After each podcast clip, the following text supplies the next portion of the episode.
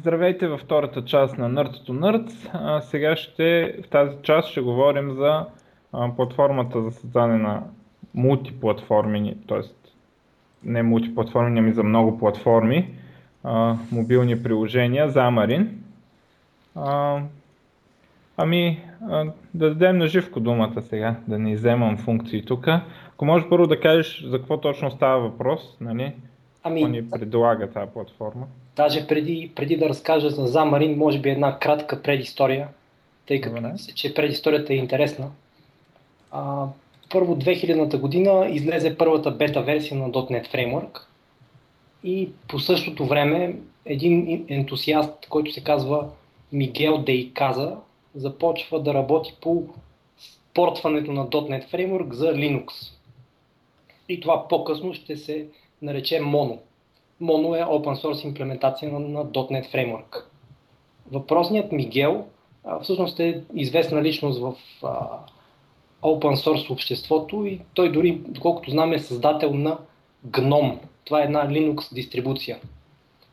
Не само, дистрибуция. само да уточня, не на дистрибуция, графична среда. Да, графична среда. Моя, моя грешка, защото не разбирам много от Linux. Но а, в общи линии а, въпросният Мигел а, така доста популярна личност в open source средите, но напоследък е недолюбвана всъщност личност, тъй като примерно през 2009 година имаше един диспут между него и Ричард Столман, който, а, знаете, Ричард Столман, а, създателя на, на GPL и на Emacs и така нататък, той го нарече предател на Free Software обществото.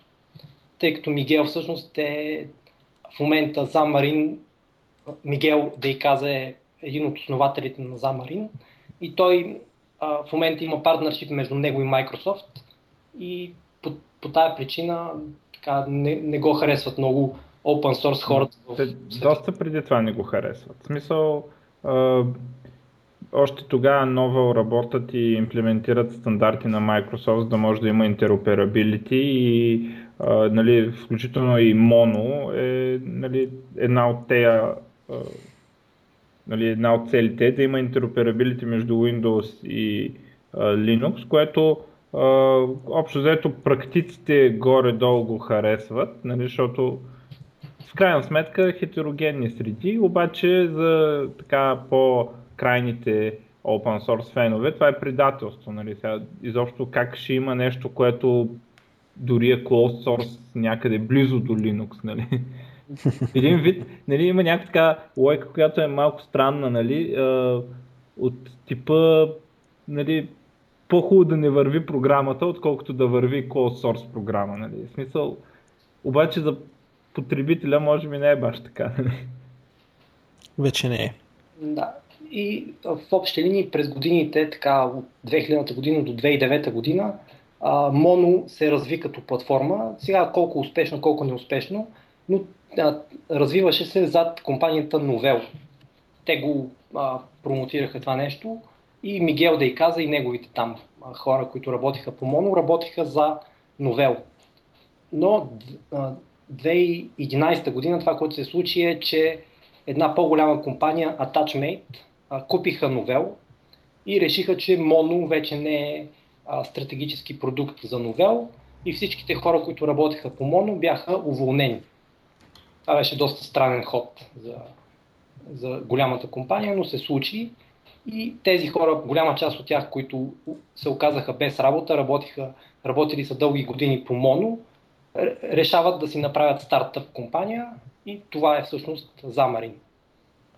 Като а, всъщност техните продукти започват през 2009 година. Първият продукт е MonoTouch.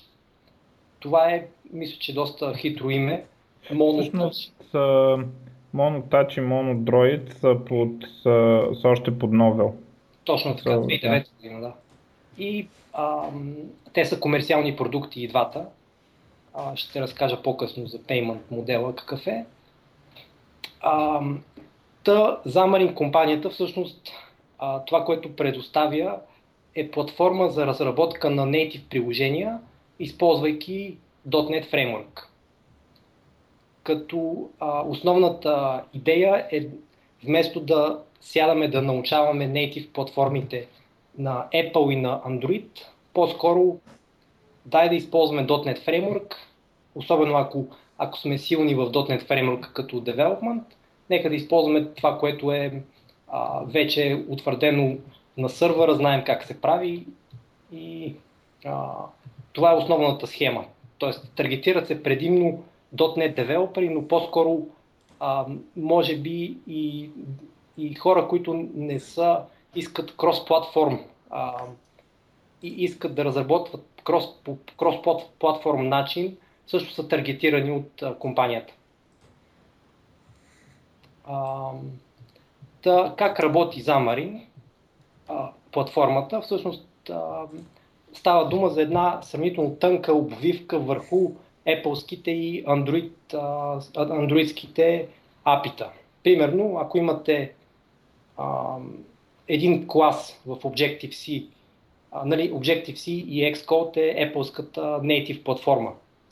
Xamarin стъпва върху нея и ако имате един клас, да речем UI Table View в Objective-C, същият този клас ще го има и в а, Xamarin платформата, но той ще бъде вече C-Sharp клас и можете да си го инстанцирате през една C-Sharp програма.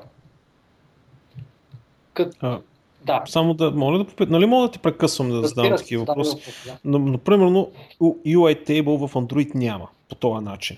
Да. Тоест, ти има ли нещо, което ги обединява тия два класа или ти, когато пишеш на C-Sharp, ти пак адресираш чистите апита native, които са на iOS. А, тоест, трябва ли да знаеш апито за iOS и за Android, ако искаш да пишеш за iOS Android, или имат някакво по-абстрактно API, което те после го транслират към конкретната native платформа? Ами има ги и двата варианта. Първи вариант е, а, нали, наистина native API-тата са байднати едно към едно. Или до голяма степен са много подобни. Тоест, а, а, ако има UI Table в iOS, има го и в Xamarin. Ако има, не знам как се казваше в Android, има го и в а, Xamarin Android версията. Обаче пък има и а, абстракции, които ти дават възможност да пишеш за общия знаменател. За... Това, е, това е сравнително ново, между другото. Да, Xamarin Forms се нарича. Да, основната идея а, на Xamarin продуктите е да можеш да пишеш C-Sharp, но да трябва да знаеш апитата и по този начин апликейшнът ти да изглежда а, максимално native, т.е да е на практика неразличим от Objective-C или Java приложение на съответната платформа. Това е а, така, те така се позиционираха поне до скоро на пазара. Нали, ако искате да използвате PhoneGap, примерно, а, ще получите едно еднакво приложение, дето няма да е съвсем native на, на, на съответната платформа. Но а, при тях логиката беше, пишете C-Sharp, ако си изкарате бизнес логиката като отделен код, може да я преизползвате, но UI-а специално UI-а, си го пишете а, сами. И следващата стъпка, която направиха, беше backend апитата, т.е. storage, там, мрежи, HTTP и така нататък, да, те да направят един рапър около тях и тогава бакенда да можеш да, да го шерваш. Нали? Защото а, различно, различно, ама колко да е различно, правиш HTTP request. Нали? А, но това им беше основната идея и съвсем отскоро е това, дето нали, Ами той е альтернативен начин. Реално той не се премахва а, предишния вариант, при който всичко си е native. Но да, да речем да вземем едно стандартно приложение, което в днешно време пишем, поне аз по-скоро а, правя а, бизнес приложение, т.е. line of business. Имам някакъв сървър, на който имам данни и трябва да ги покажа на екрана на мобилното приложение. В крайна сметка това е, това е най- най-често софтуера в наши дни. Нали така? Mm-hmm. А, ами, а, кода, който, а, който правим, за да вземем данни от сървъра, за да обработваме данните, да имаме някаква програмна логика, той е на практика еднакъв между всички платформи. Тъй като той е а, няма, той се изпълнява в памета или през мрежата се изпълнява, но няма потребителски интерфейс. Тоест, ако разделиш твоето приложение на две части, първо потребителски интерфейс и второ бекенд, бекенда наистина може да бъде общ между всички платформи. Като кои са платформите, тук може, може доста да задълбаем, но в момента може да се направи кросплатформено приложение, за iOS, Android, Windows Phone, Windows Store, Silverlight, Windows Desktop и мисля, че е възможно и за ам, всъщност то Xbox отпадна, тъй като мисля, че Xbox го спрях като API, но едно време имаше сапорт и за Xbox. А, да, но предполагам новия, когато обявят, т.е. те са обявили, когато се пусне реално сапорта за Universal Apps на Xbox One, пак ще го поддържат.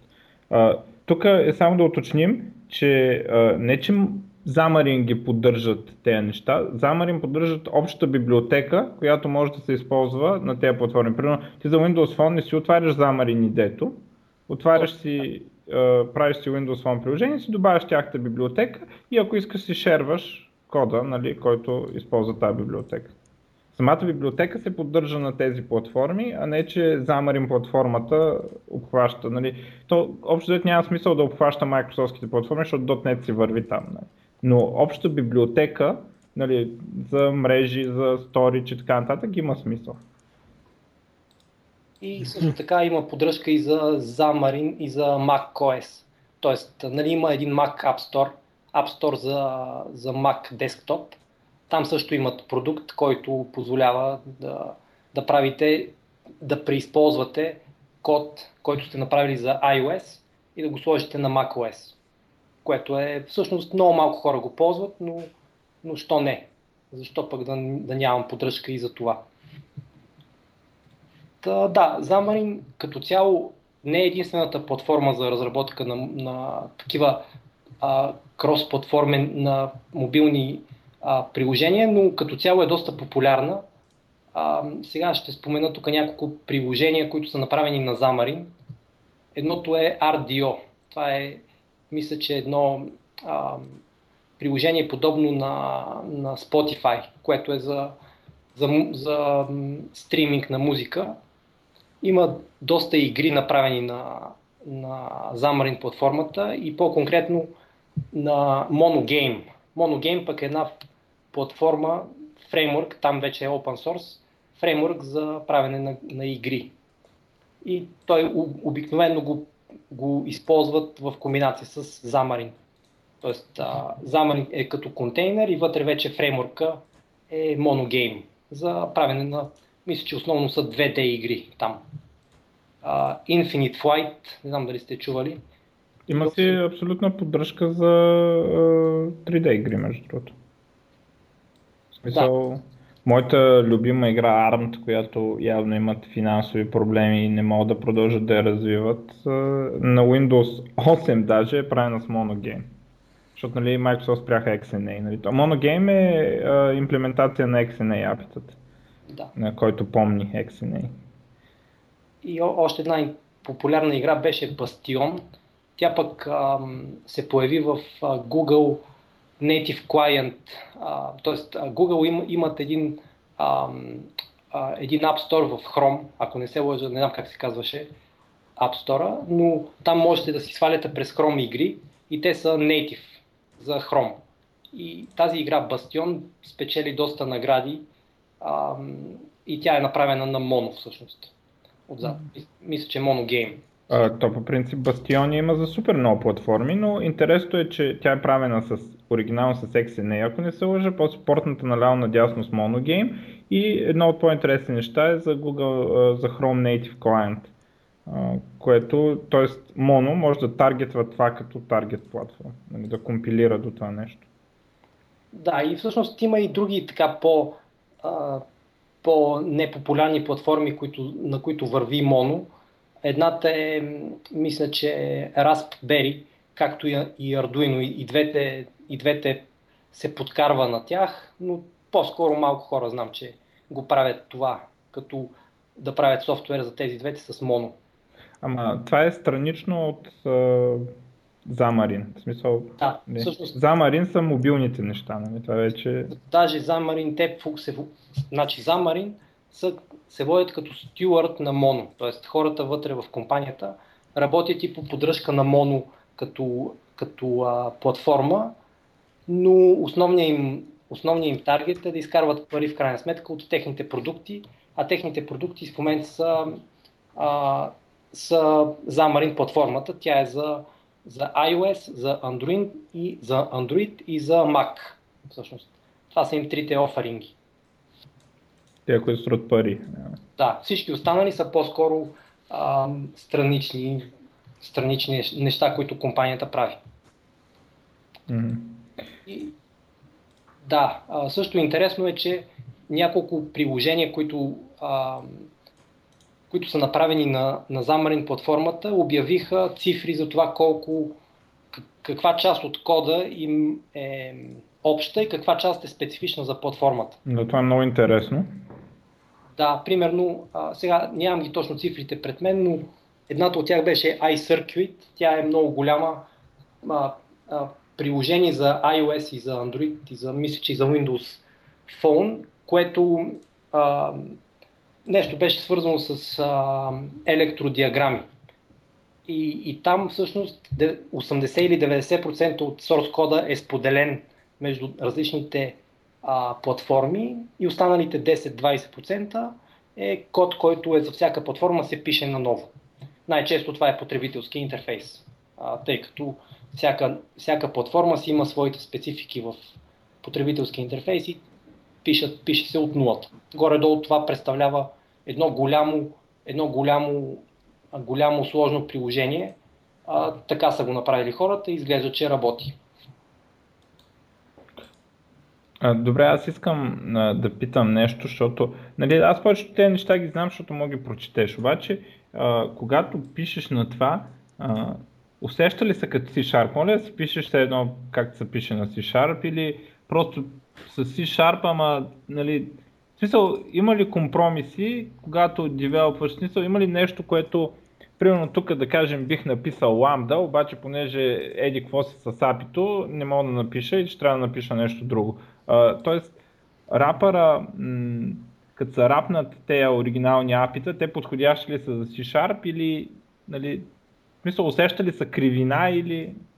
Ами понякога. Значи, а, това, което се случва е, че наистина ако обработваш просто данни в паметта, говоря за обработка на XML, JSON, масиви, така нататък, каквото и да е, което е нещо не специфично за конкретно за мобайл, няма абсолютно никакво значение. Тоест не усещаш а, това, че си на друга платформа. И дори това, което е интересно, това, което аз често правя, аз си пиша а, този общия код дори в едно а, десктоп приложение под Windows и след това, чак когато съм готов с него, чак тогава го пренасям в мобайл света. Тоест аз буквално мога да работя под Windows и чак когато съм готов с а, общите неща, мога да ги пренеса в, на Mac и там да си довърша вече iOS разработката. Там, където има, както ти казваш, кривина, е света на мобайл, който за мен това е доста млада и още развиваща се индустрия. Може би сме още в 90-те години на, на мобайл. Тоест, а, нещата не са много, не са много матюр, не са много развити. Примерно някакви елементарни неща, като, като ти гръмне програмата и грешката не отговаря на това, което е, е реалната, реалната грешка. Тоест ти трябва малко да, да, да експериментираш и да отгаднеш какъв е проблема и, и това не, не, не е заради замарин, а просто така работи така работи мобайл. Може би трябва да минат 5-6 години, да станат по-матюр апитата, да буквално е, едно елементарно нещо като error handling да, да стане по-лесно, буквално. Примерно, нека да дам един пример. А, за да вземеш контактите от телефона, т.е. искаш да покажеш на екрана на телефона контактите, които потребителя си е съхранил в адресната книга. Това нещо е асинхронно API, обаче, а, ако не подадеш правилните параметри, които нали, трябва да прочетеш документацията, за да знаеш параметрите, и ако а, не го извикаш по точно определен начин, програмата крашва дори да имаш try catch. Тоест, а, тоест а, не може да exception, директно някакъв error. Точно Не, така. нещо по-голямо от exception. Точно така. Тоест, а, има, има системни неща, които се случват понякога и, и те отнемат време да ги. Системни грешки, от- отнемаш време да ги хендълнеш правилно. Така че това е, може би, една от най-големите трудности в мобайл. Просто а, работата с native апитата не е лесна. Ам, примерно, може ли а, да закачиш ивент с Lambda Expression на, примерно, на iOS? Нали, бутон клик, примерно, моля да, да дам плюс равно и Lambda Expression. Да, да, това ня, няма никакъв проблем. Освен, че лам, ламдите се съпортват, има и съпорт за async. Тоест, Мгм. това е като цяло е, отскоро го има, но можеш да дадеш асинхронен, а, асинхронна ламда дори. Ага, добре. Тоест, C-Sharp Това е пет доста... съпортва а, от до. А, значи нещата, които не се съпортват, са по-скоро разни тежки фреймворци, като а, мисля, че WCF се съпортва само частично. Мгм. А, иначе някои, някои неща са... Не, не. Мен мисълта ми е по-скоро друга. Значи, нали в Java, примерно ако искаш да закачиш ивент, се използва observer патърна, който се дава клас, нали, т.е. дава се инстанция на обект, който е клас, който е нещо такова. Това нали, всичкото в, в, когато се ползва Xamarin, се е превърнало в делегат някакси, така ли? е? Или в смисъл, делегат ли има там, нали? Или има, нали, примерно там някакъв си event handler, или пак трябва да създадеш обект, който да е класа, или нали, пак се влиза в observer pattern, който естествено ти може да го напишеш на C-Sharp, но въпросът е, че ти си свикнал да пишеш делегат там. И, и двете ги има. Тоест, делегатите понякога ги оставят, даже мисля, че всеки път ги оставят като класове, но имаш шорткъти, т.е. можеш да си го направиш и Аха, това е малко грозно понякога става апито, защото имаш два начина да имплементираш едно и също нещо. едно и също нещо и понякога не знаеш кое от двете да избереш. А, случвало ми се преди време и едното да не работи. А, тоест, е, ивента да не сработва, но най-често нещата работят по, по първия начин, по който пробваш. Тоест, а, има, има някакво усещане за еднаквост, т.е. за а, не, нещата, като ги видиш веднъж, че работят, навсякъде другаде е еднакво. Тоест, хван- схванеш идиомите в а, платформата, те са много подобни на идиомите в а, .NET Framework и а, бързо се навлиза като цяло. И, и като цяло, според мен, ам, да разработваш native приложение с native платформите, по-скоро е, е full-time занимание. Обаче Xamarin ти дава нещо, нещо, което по-скоро можеш да го правиш между другото. Защото, как, както преди малко казах, общите неща би могъл да ги напишеш дори на сървъра, т.е. ти дори е възможно вече да си ги написал. Давам пример, имаш, имаш да направиш приложение, което, даже почнах с този пример преди малко, което визуализира контактите а, от телефона на екрана. Или пък контактите искаш да ги вземеш от някакъв сървър. Кода за взимане от сървъра може да го напишеш под Windows, да си го изтестваш, да провериш дали всичко работи и чак когато си готов да го пренесеш на, а, на iOS ниво и само да вземеш, да, да извикаш въпросния метод, който си написал или въпросния клас. Като а, сега друг един инструмент интересен за споделяне на код а, са Portable Class Libraries. Това е а, мисля, че доста, доста скорошно развитие в .NET Framework. А, Portable Class Libraries са под множество на .NET Framework. А, API, API-та в Base Class Libraries, които са общи за всички платформи. И това е нещо, което отскоро се съпортва и в Xamarin.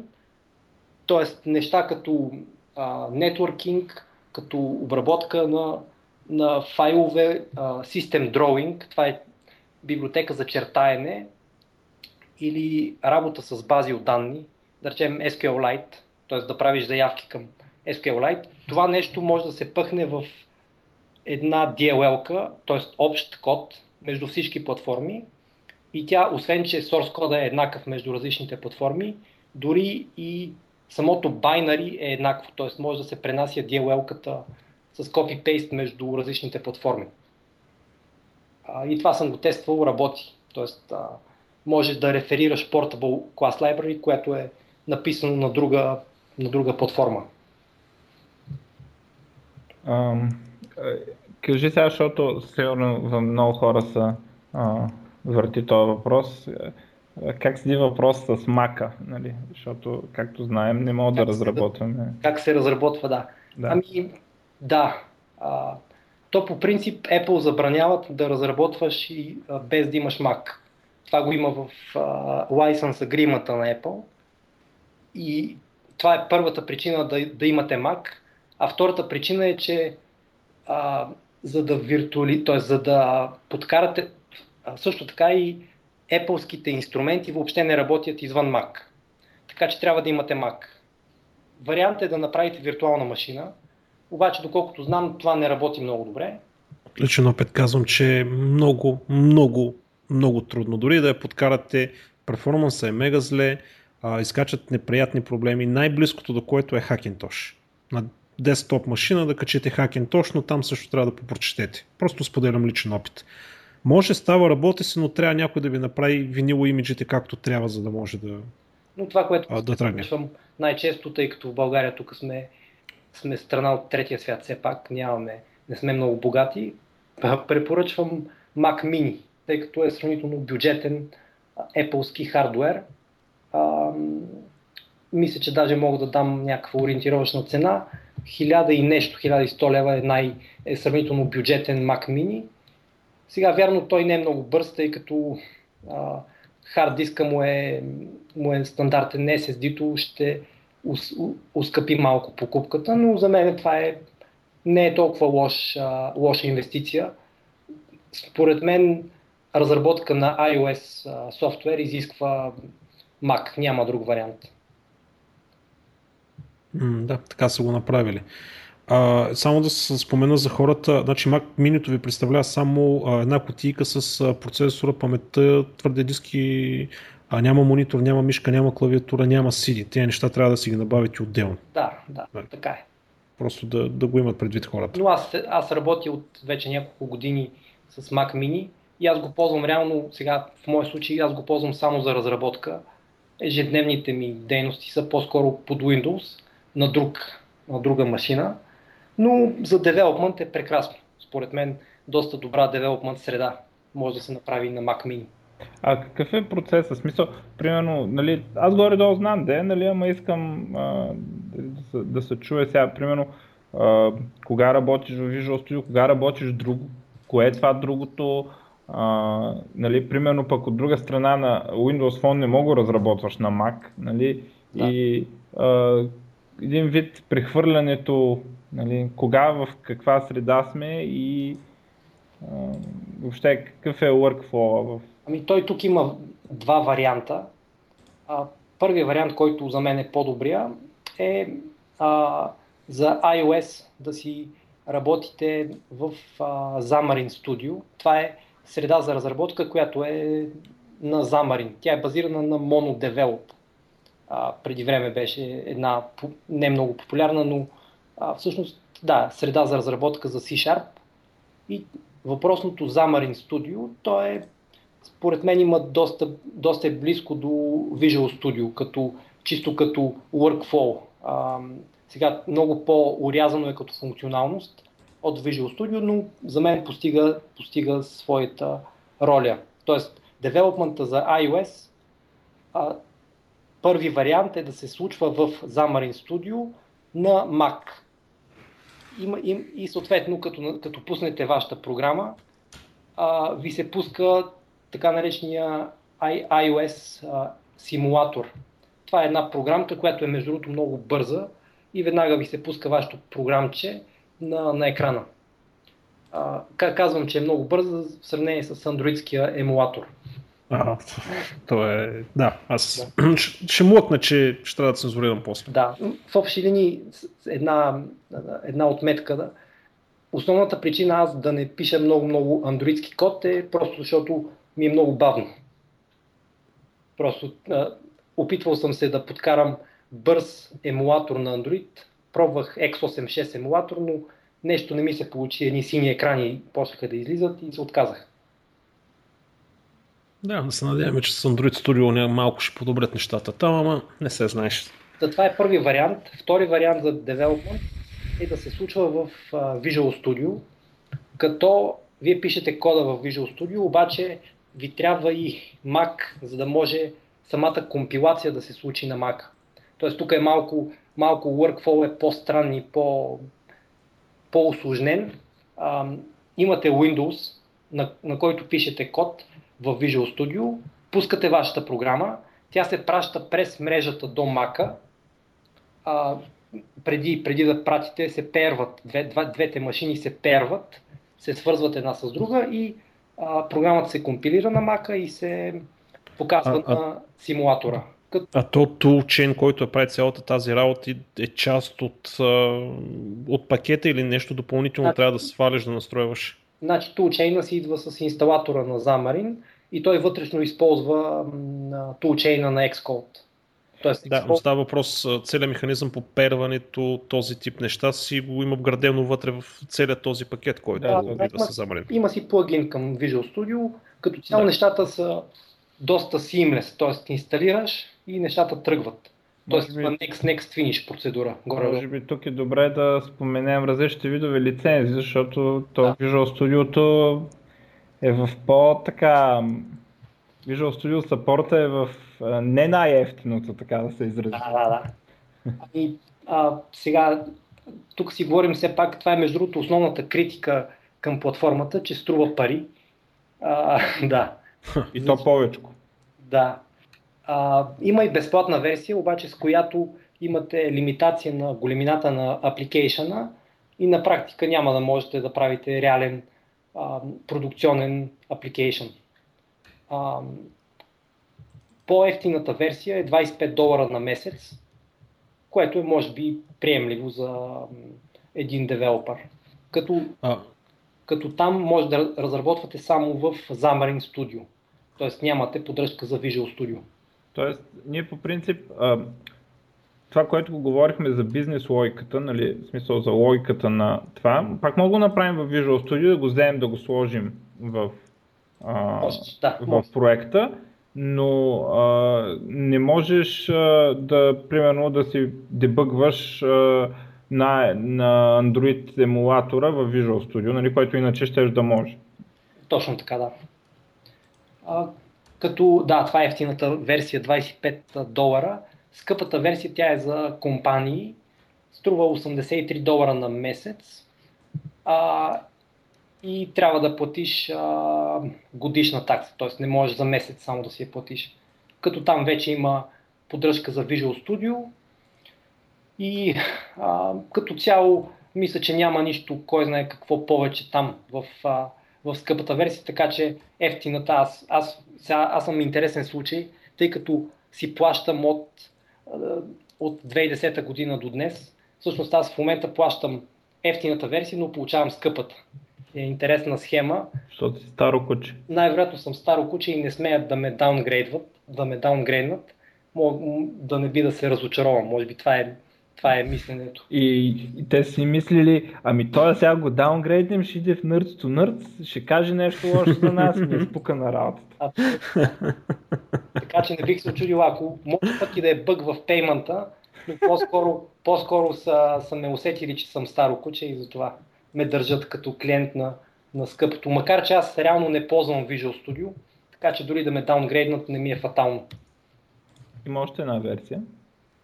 Да, най-скъпата версия, честно казвам, дори не знае какво има в нея, в нея чак толкова повече.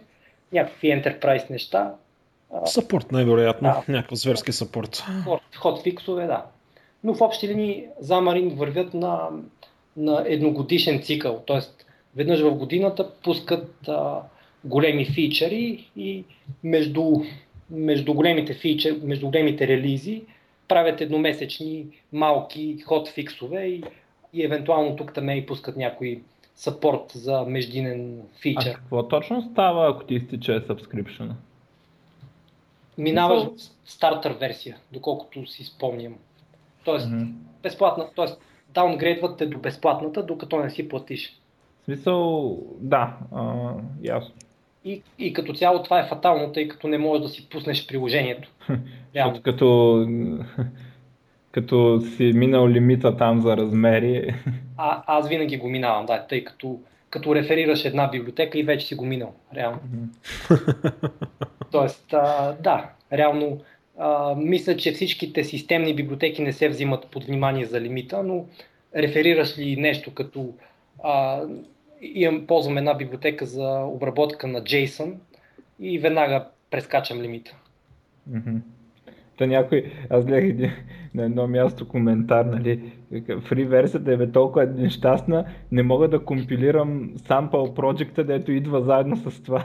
Да, той си трябва, да, той има много код в него и за това. Е, това наистина е малко такова, все пак ти, значи ти за дори да изтестваш, ти трябва да дадеш някакви пари. Не е много найс. Nice. Еми, това име, както казахме, това е основната критика. Всички, винаги коментар е, където видиш, примерно на Reddit, като се постне, коментара отдолу е много хубаво, много скъпо, много хубаво, много скъпо. Да. Ами в общи линии, според мен, тук таргета наистина е професионални девелопери, които си изкарват прехраната с това. Ако по-скоро искате да си експериментирате нещо с нещо, пробвайте стартър версията, но или и в интерес на истината, откакто смениха payment модела, преди беше годишен, годишен абонамент, сега е месечен и сега става по-лесно да платиш 25 долара, не е фатално за един месец. Може да си експериментираш колкото искаш. Но преди беше 300 долара и беше по, по-грубичко. 300 смисъл за годината трябва за годината, да. да. И, ако искате просто да си експериментирате, експериментирате с Windows Phone, там безплатно. да. А между другото, качеството на инструмент такъв е на Xamarin Studio. В смисъл, има ли някакви издънки? Примерно, е, ако го сравниш с Eclipse, по-добре или по-зле? Сега аз мога да го сравня с Visual Studio. Лесно, Eclipse не ми е много познато, но... Късметлия. Да. Visual Studio като цяло е, да, а, доста голям и тежък продукт, но ако имаш а, бърза машина, се справя много добре с... А, тоест, свиква се много бързо и Xamarin Studio си го мислете като лека версия на Visual Studio. А, не, не е толкова... Тук там има някои rough edges, т.е. не съвсем изпипани неща, но си личи, че хората доста мислят за това как се ползва. Тоест, аз лично почти нямам забележки за Xamarin студиото. Тоест има си всичко, нали, Code IntelliSense, debugging, всичко, всичките тия неща си ги има вътре. Сега, дебъгинга не е перфектен, тъй като мисля, че просто трябва да мине някакво, а, някакво процесно време, докато го из, изчистят. Но, честно казано, мен най-често имам нуждата да дебъгвам в асинхронен код и тогава пък хептем няма да стане. Да, да тогава. Та, така че а, опита ми, поне при мен опита е показал, че по-скоро а, аз действам с printf дебъгинг. Тоест отпечатвам се, отпечатвам се на конзолата каквото ми трябва и така се ориентирам. Това между другото работи доста добре. Естествено. Не, то значи това не работи. Това ако не работеше, нямаше да има един PHP или JavaScript девелопер. Да, да. Значи а... има дебъгър, ама нали. В смисъл, не, дебъгър аз, де, дето се казва, съм го ползвал преди години и тогава не беше добър. В днешно време наистина много малко ползвам дебъгинг и затова не, не мога да кажа точно колко е напреднал от тогава. Е, сигурно се е мръднал. Аз не знам как така, такова. Аз без дебъгър не мога. Аз понякога си пиша кода в дебъгъра. В смисъл, ползвам го като, като репъл, такова. В смисъл, цепя един брейкпоинт и почвам да съчинявам такова и после спирам и... И, и къде изчезне кода?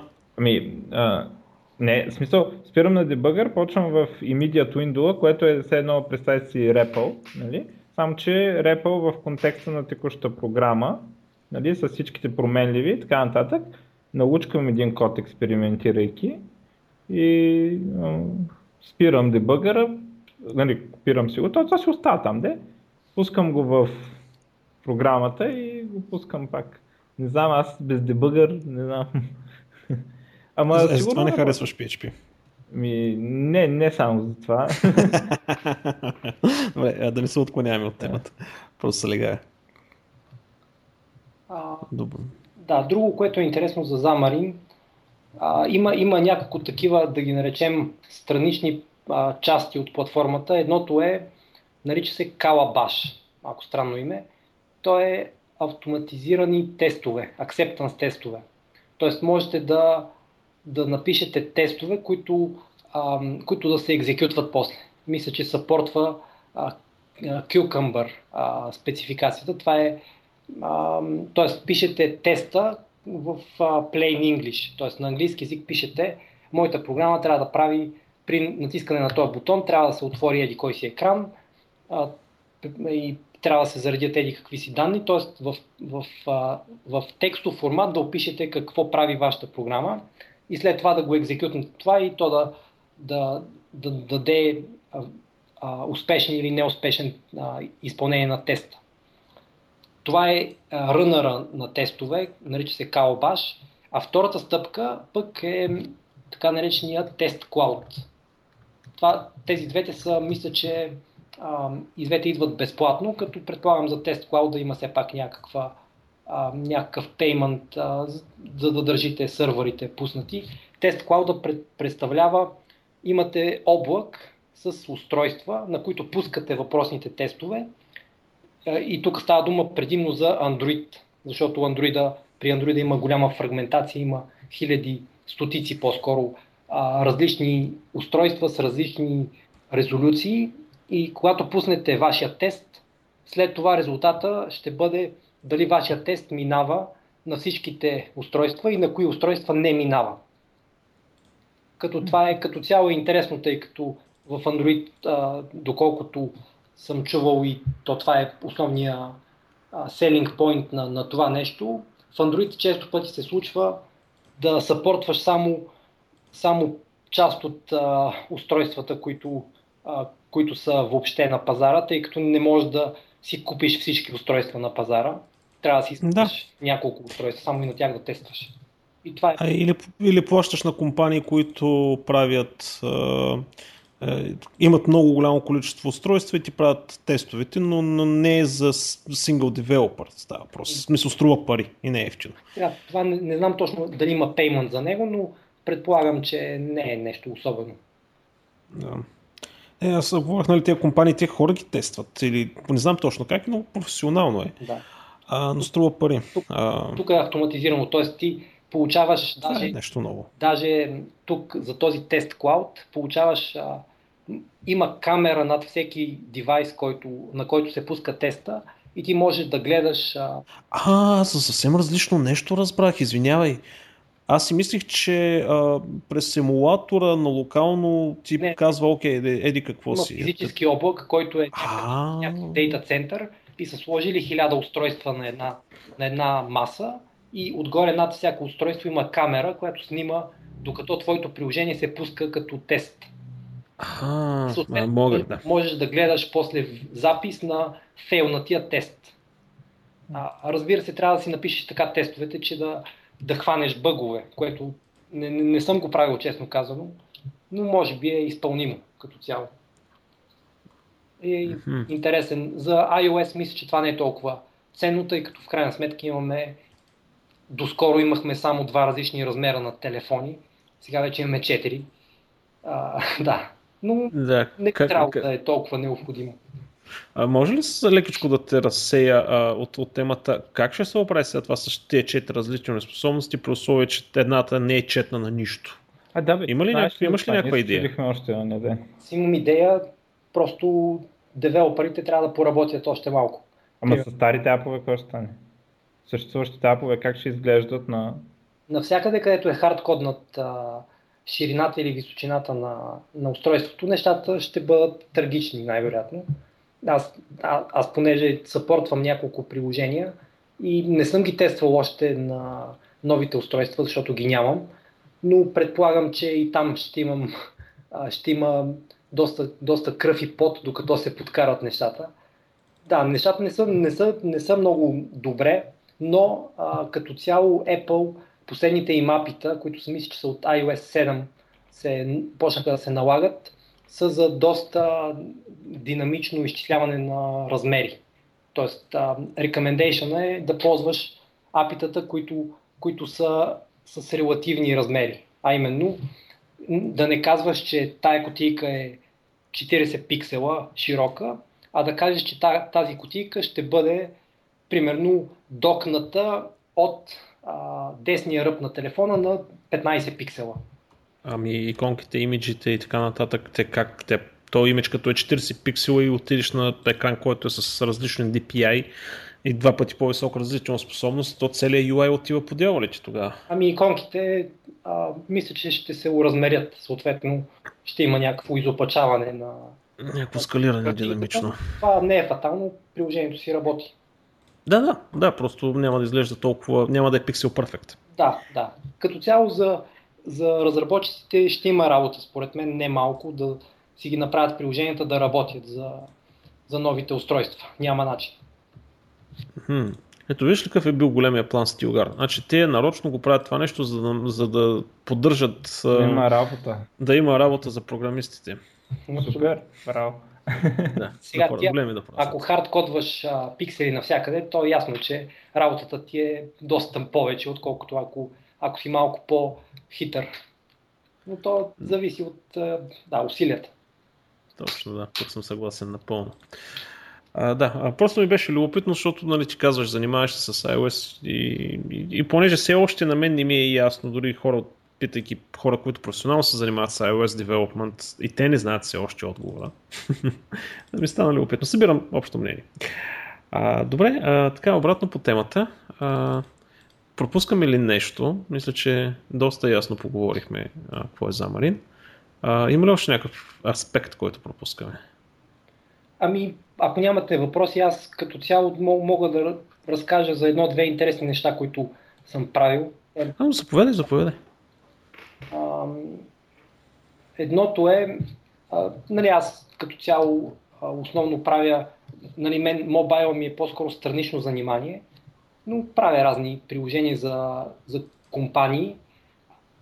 Обаче в свободното си време имам няколко разработки, които са а, може би ще, ще са интересни на хората. Едното е, а, имам идея да, да вържа, даже успях да го направя, да си вържа пианото, дигитално пиано с iPad през а, MIDI кабел, който влиза в а, един кабел, един преходник, а, нарича се камера Connection Kit, от USB към а, iPad-ски накрайник и по този начин от, от, а, от пианото имам връзка до iPad и, и тя дори е двупосочна. Тоест мога да свиря нещо и да изкарвам информация за, примерно, за коя нота съм, съм, а, съм натиснал, колко време, как, колко време е натисната нотата, какъв е интензитета и така нататък. Тоест, а, това, което имплементираха, има едно API на, на Apple, което се казва Core MIDI.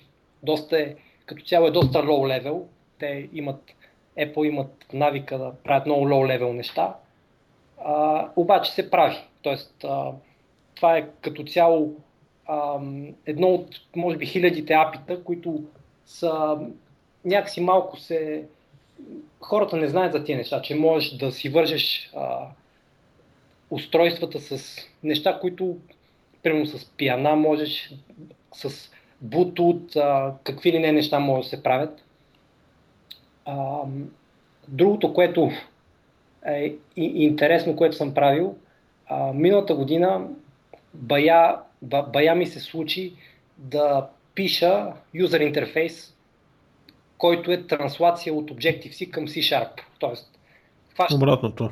хващам някакъв Objective-C компонент, написан а, най-често в GitHub написан на Objective-C и ред по ред копипействам в а, най-често това, което правя е копипействам Objective-C кода в моята среда за разработка и ред по ред ги сменям нещата. А, защото знам, мога да чета Objective-C, не мога да пиша, но мога да го чета и знам каква е альтернативата на C-Sharp. Обаче това за хиляда реда код е доста скучна и трудоемка работа. И тогава ми дойде една идея, дай да напиша транслатор. Хм. И писах 2-3 уикенда и между другото ми свърши работа. В общи линии това, което направих е регулярни изрази, а, с които казвам а, там, където има отваряща скоба, нали, в Objective-C отварящата скоба е квадратна, замени тази квадратна скоба с кръгла скоба. И замени този клас, тъй като имената на класовете са доста подобни, обаче има, има доста разлики.